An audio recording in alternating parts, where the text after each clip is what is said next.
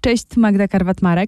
Ten odcinek powstał w ramach letniego cyklu Wiem dokąd jadę dla radia RMF24. Wybrałam 10 najpopularniejszych kierunków wakacji Polaków i razem z gośćmi omawiamy aktualności i codzienność w tych krajach. Zapraszam.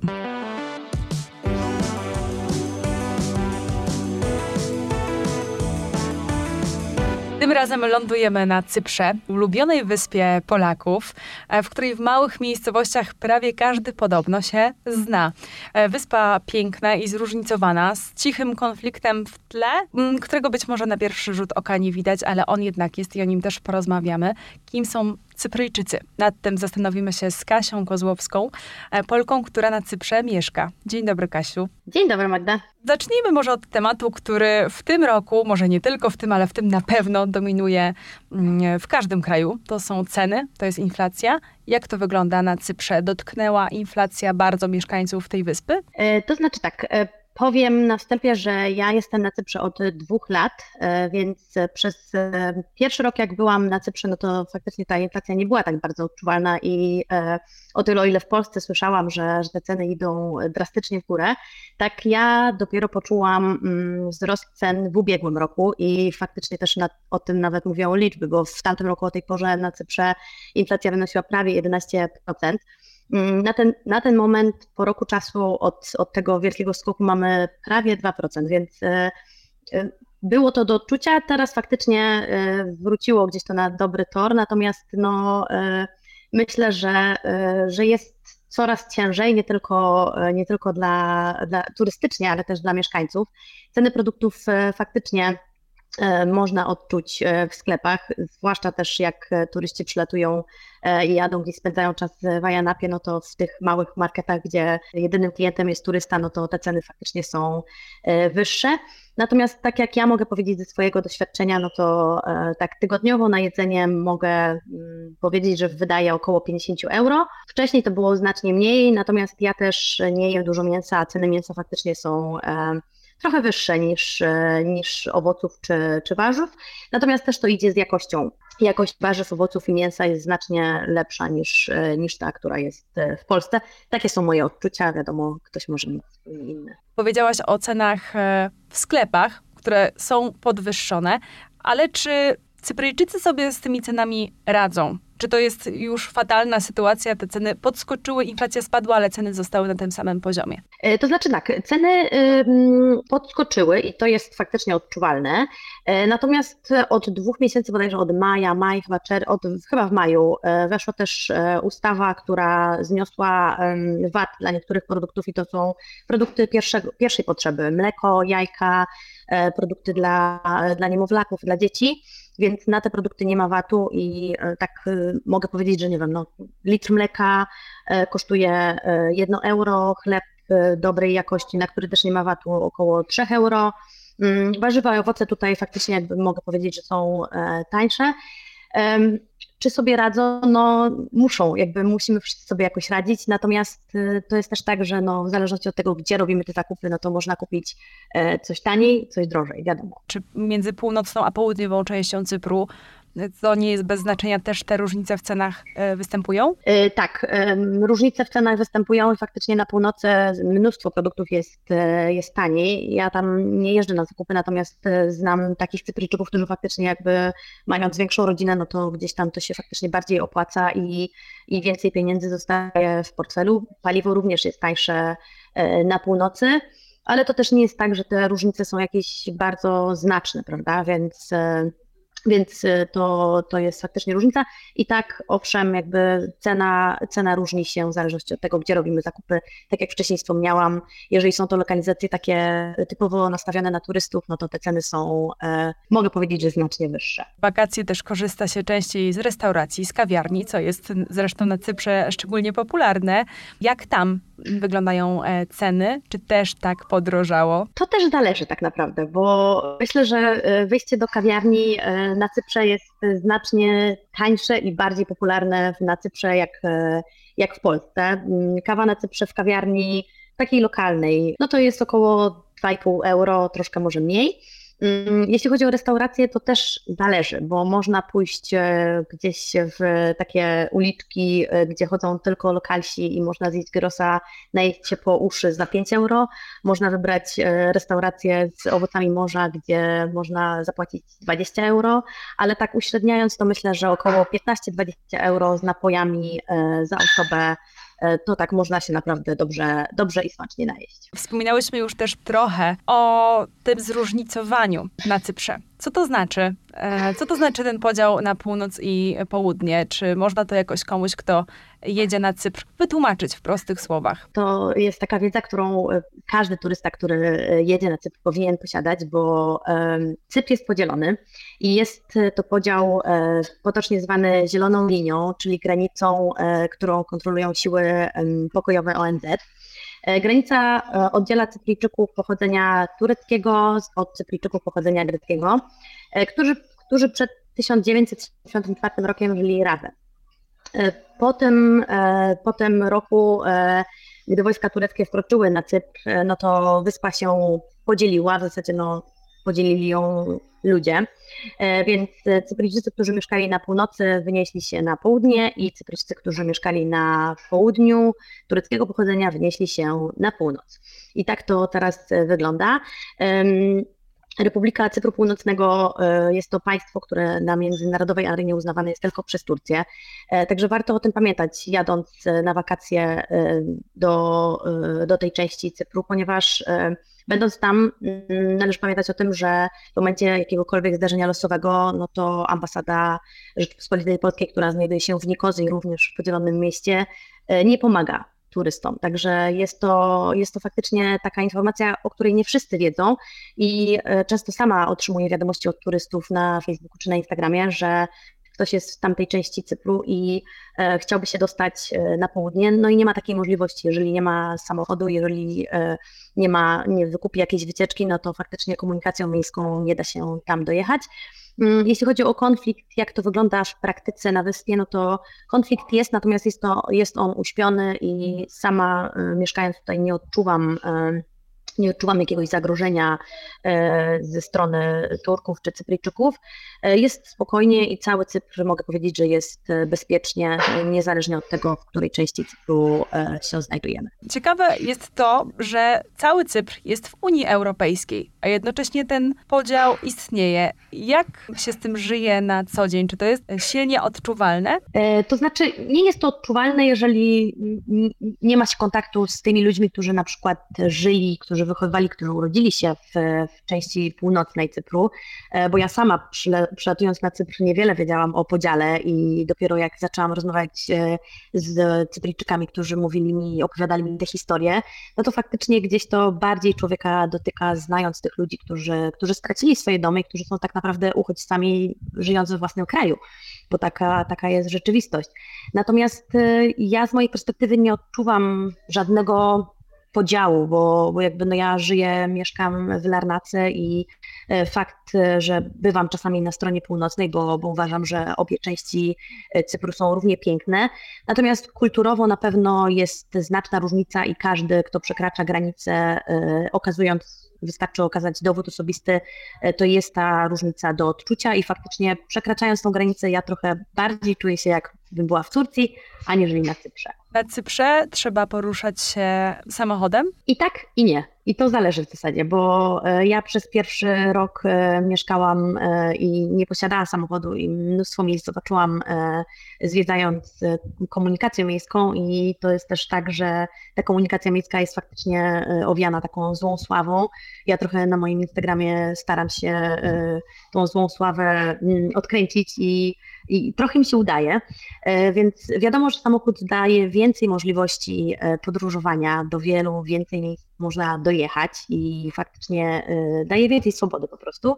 Natomiast nie jest też tak, że, że nie da się nic, żadnych miejsc zobaczyć. Ale obowiązuje tam ruch lewostronny. Tak, ruch lewostronny, są to pozostałości po kolonii brytyjskiej, także y, śmiałkowie, którzy odważą się, jak najbardziej mogą spróbować swoich sił y, jeżdżąc po lewej stronie, co wcale też nie jest takie bardzo trudne, bo drogi są bardzo dobrze oznaczone i mimo tego, że jest bardzo dużo rąd, to naprawdę no, trzeba być wybitnym, aby wjechać pod prąd. Cypr to wielokulturowa wyspa, co już powiedziałaś i wiemy więcej skąd to wynika.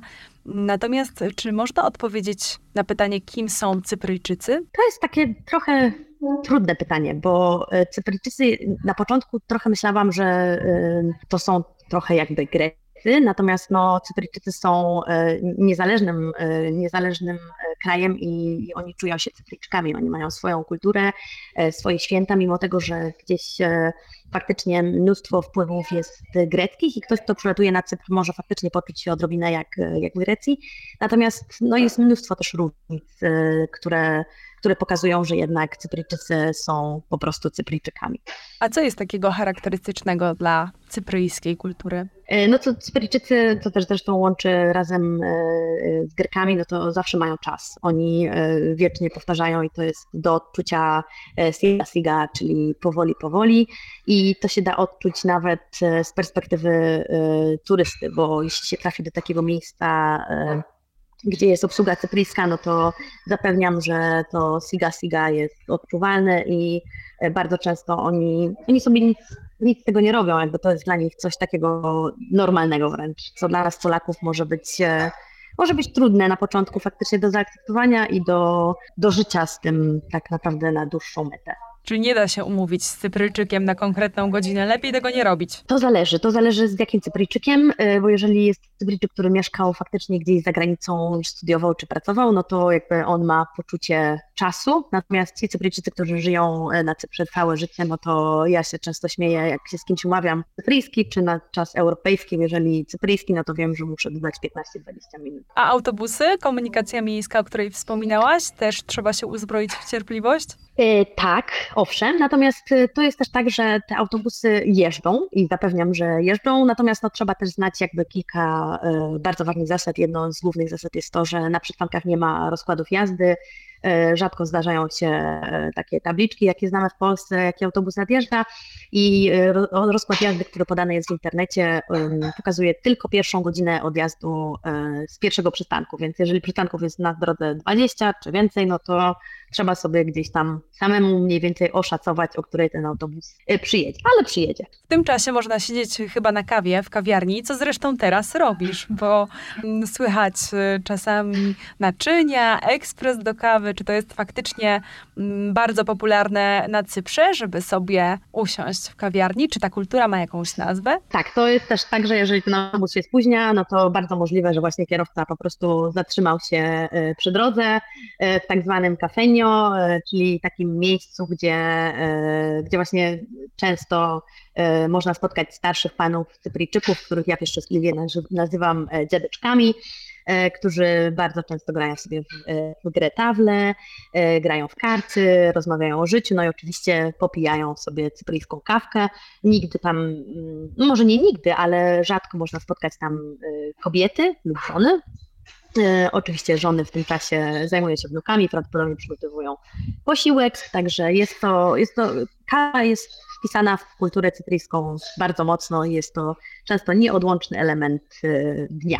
Coś jeszcze oprócz kawy czy ser halloumi, bo to jest chyba jedyne miejsce, Cypr, z którego pochodzi ten prawdziwy certyfikowany ser halloumi. Tylko tam można tak. go wytwarzać. Tak, dokładnie. Halloumi to jest e, również drugi taki bardzo ważny element e, kulinarny e, wśród Cypryjczyków. Statystyka podpowiada, że rdzenny Cypryjczyk zjada 8 kg halloumi rocznie.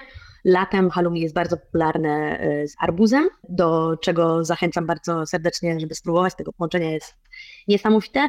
Także prawdziwe halloumi jak najbardziej można zjeść tylko i wyłącznie na Cyprze.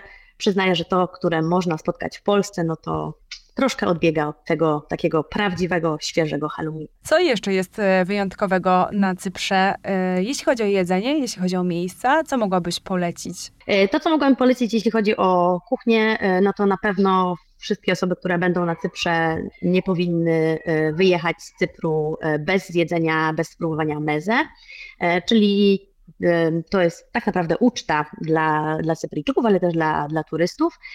Jest to, są to małe potrawy w dużej ilości, Można wtedy sobie popróbować różnych dań z kuchni cypryjskiej czy greckiej. Cypryjczycy mają też swoje własne dania? Mają swoje dania, natomiast nie ma ich, nie ma ich za wiele, więc tutaj jakby nie ma za bardzo o czym gadać. Natomiast mają dużo potraw greckich, które też trochę E, są podrasowane, powiedziałabym, na sposób e, cypryjski. Przyprawione po cypryjsku, jednym słowem. Dokładnie. Świeżym e, oregano, które też na Cyprze jest bardzo, bardzo popularne i bardzo smaczne. Kasiu, opowiedz jeszcze, mm, czym się charakteryzuje cypryjska rodzina, bo słyszałam, że to też jest ciekawy temat. No to tak, Cypryjczycy, w ogóle zacznę od tego, że Cypryjczycy są niezwykle mili i rodzinni są bardzo też ciepłymi osobami i, i życzliwymi. Rodzina cypryjska to jest trochę tak jak we Włoszech, jakby żyją bardzo często w domach kilkupokoleniowych. Jest zawsze babcia, dziadek i e, czasami dwie lub trzy, trzy rodziny, które, które żyją razem, że tak powiem, na kupie, ale nikomu to nie przeszkadza, jakby totalnie Cypryjczycy czują się bardzo dumni, nawet mieszkając e, z rodzicami, mając 40 lat, e, więc i będąc singlami, bo to też jest tutaj dosyć istotne, e, więc to, to totalnie jakby nikomu nie przeszkadza i, i tak to właśnie wygląda. A podobno każdy Cypryjczyk ma trzy koty i trzy samochody.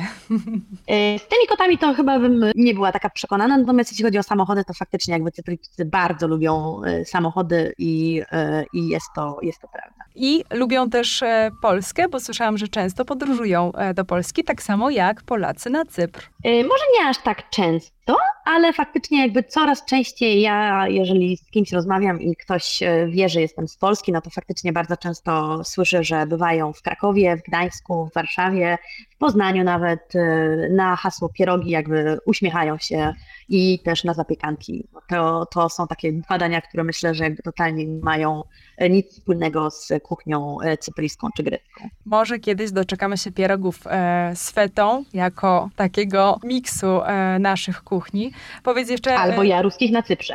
Albo ty ruskich na Cyprze, czego ci oczywiście życzymy. Czy te małe miasta na Cyprze są takie za, ze sobą zaprzyjaźnione, że faktycznie ludzie znają się między tymi miasteczkami? Bo sądzę, że w większych miastach ta sytuacja jest jednak trochę inna. Tak, natomiast to jest też tak, że ja, ja mieszkam na Cyprze dwa lata i, e, i sama widzę, e, że e, znam coraz więcej ludzi i jakby tutaj jest też tak, że mnóstwo relacji, mnóstwo jakby załatwiania spraw opiera się właśnie na znajomościach, więc ludzie się faktycznie znają i to nie tylko w, w małych wioskach, co już jest totalnie w ogóle skrajnością, bo tam faktycznie każdy, każdy zna każdego, ale jeśli chodzi właśnie o duże miasta, to, to również i tak uważam i tak zresztą też śmieję się z, z znajomymi cykliczkami, że wystarczy znać mechanika samochodowego, prawnika i lekarza, który zna księdza i wtedy na Cyprze można załatwić wszystko. Co na tej wyspie jest e, twoim zdaniem najpiękniejsze? To na pewno Cypr generalnie kojarzy się z pięknymi plażami, z glazurową wodą i to jest prawda. E, natomiast też e, uważam, że każdy, kto jest na Cyprze i ma możliwość wybrania się w góry, to powinien się tam wybrać, bo mamy mnóstwo na Cyprze pięknych wiosek, które właśnie znajdują się w górach i to tam jest tak naprawdę taki prawdziwy, prawdziwy klimat cypryjski, który można poznać. I są to tak naprawdę wtedy dwie pieczenie na jednym ogniu, bo można być i w górach, i w wiosce, co również teraz jest takim trochę wytchnieniem od upałów, które są e, na wybrzeżu. Chyba Polacy faktycznie zrozumieli ten klimat cypryjski, o którym mówisz, no bo e, ze statystyk wynika, że to jest ulubiony wyspiarski kraj Polaków. Jak myślisz, dlaczego? Czy Cypryjczyków i Polaków coś łączy? Czy coś łączy? Myślę, że łączy nas gościnność, bo Polacy też są e, bardzo gościnni. Natomiast to, co Polacy, myślę, mogli pokochać w Cyprze, to to to, że e, no, po pierwsze jakby jest blisko, tak, jest, e, Cypr jakby znajduje się e, w bliskim dystansie z Polski, więc 3,5 godziny można być zupełnie w innej krainie, że tak powiem. Cypr w ogóle stał się popularny przez ostatnie dwa lata, mam, e, mam wrażenie, a przez ostatni rok, no to faktycznie e, Polacy nie schodzą z podium, e, jeśli chodzi o, o osoby odwiedzające Cypr. Co pokochali? No myślę, że pokochali to, że, że nie jest jeszcze tak bardzo drogo, jak, jak myślę, na przykład w Hiszpanii, gdzie te ceny faktycznie trochę mogą być, być wyższe. I myślę, że tutaj jakby też stosunek jakości do ceny jest takim elementem, który Polacy mogli faktycznie bardzo polubić. A o czym teraz mówi się w cypryjskiej telewizji, o czym pisze się w gazetach?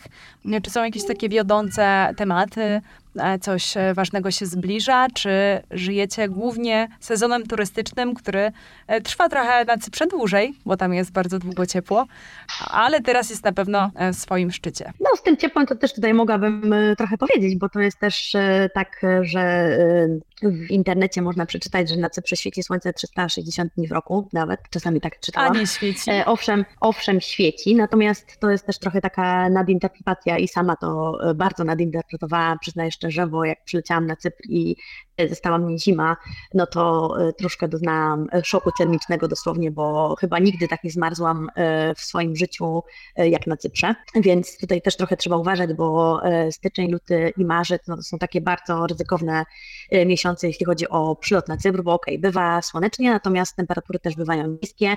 Ja w tym roku zarejestrowałam w Larnace minus jeden i już wyczekiwałam zamarznięcia basenu, więc tutaj też troszkę trzeba uważać. Poza tym w mieszkaniach nie mamy kaloryferów, więc to też y, jest takie no, że tak powiem, ryzykowne.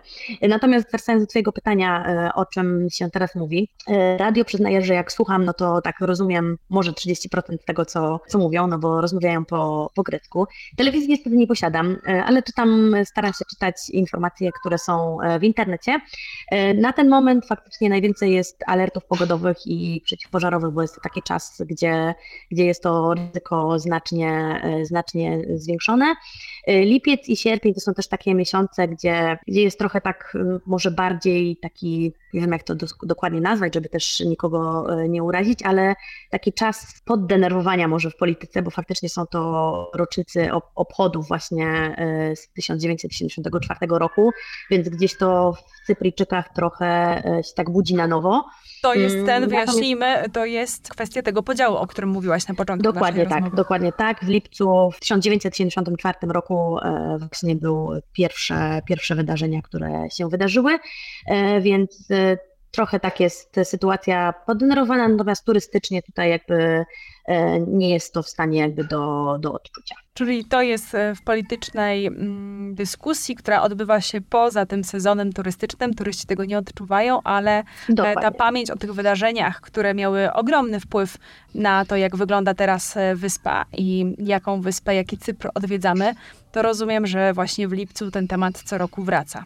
Dokładnie, dokładnie. Kasiu, powiedz na koniec, od czego ty zaczęłabyś swoją wycieczkę na Cypr, gdybyś tu przyjechała jeszcze raz? Nie zapomniałabym, e, trzeba pamiętać o, o odwiedzeniu e, parków narodowych. Te parki narodowe również są piękne. Mamy piękny Park Narodowy e, Akamas i Cape Greco i to są dwa parki, które, które uważam, że każdy powinien chociaż odrobinę zobaczyć, bo widoki są przepiękne. No i tak jak już wcześniej wspominałam, warto nie zapominać o wioskach i o górach, no bo te plaże, piękne zatoczki, krystalicznie czysta woda, E, to zawsze na to się znajdzie czas, a warto nie zapominać też o tym, że jest coś więcej poza e, tymi pięknymi plażami. To była Kasia Kozłowska. Znajdziecie Kasię na Instagramie. Mm, dziękujemy Ci za oprowadzenie nas po pięknej, ciepłej wyspie i do zobaczenia, mam nadzieję, że właśnie tam. Dziękuję bardzo i pozdrawiam wszystkich słuchaczy.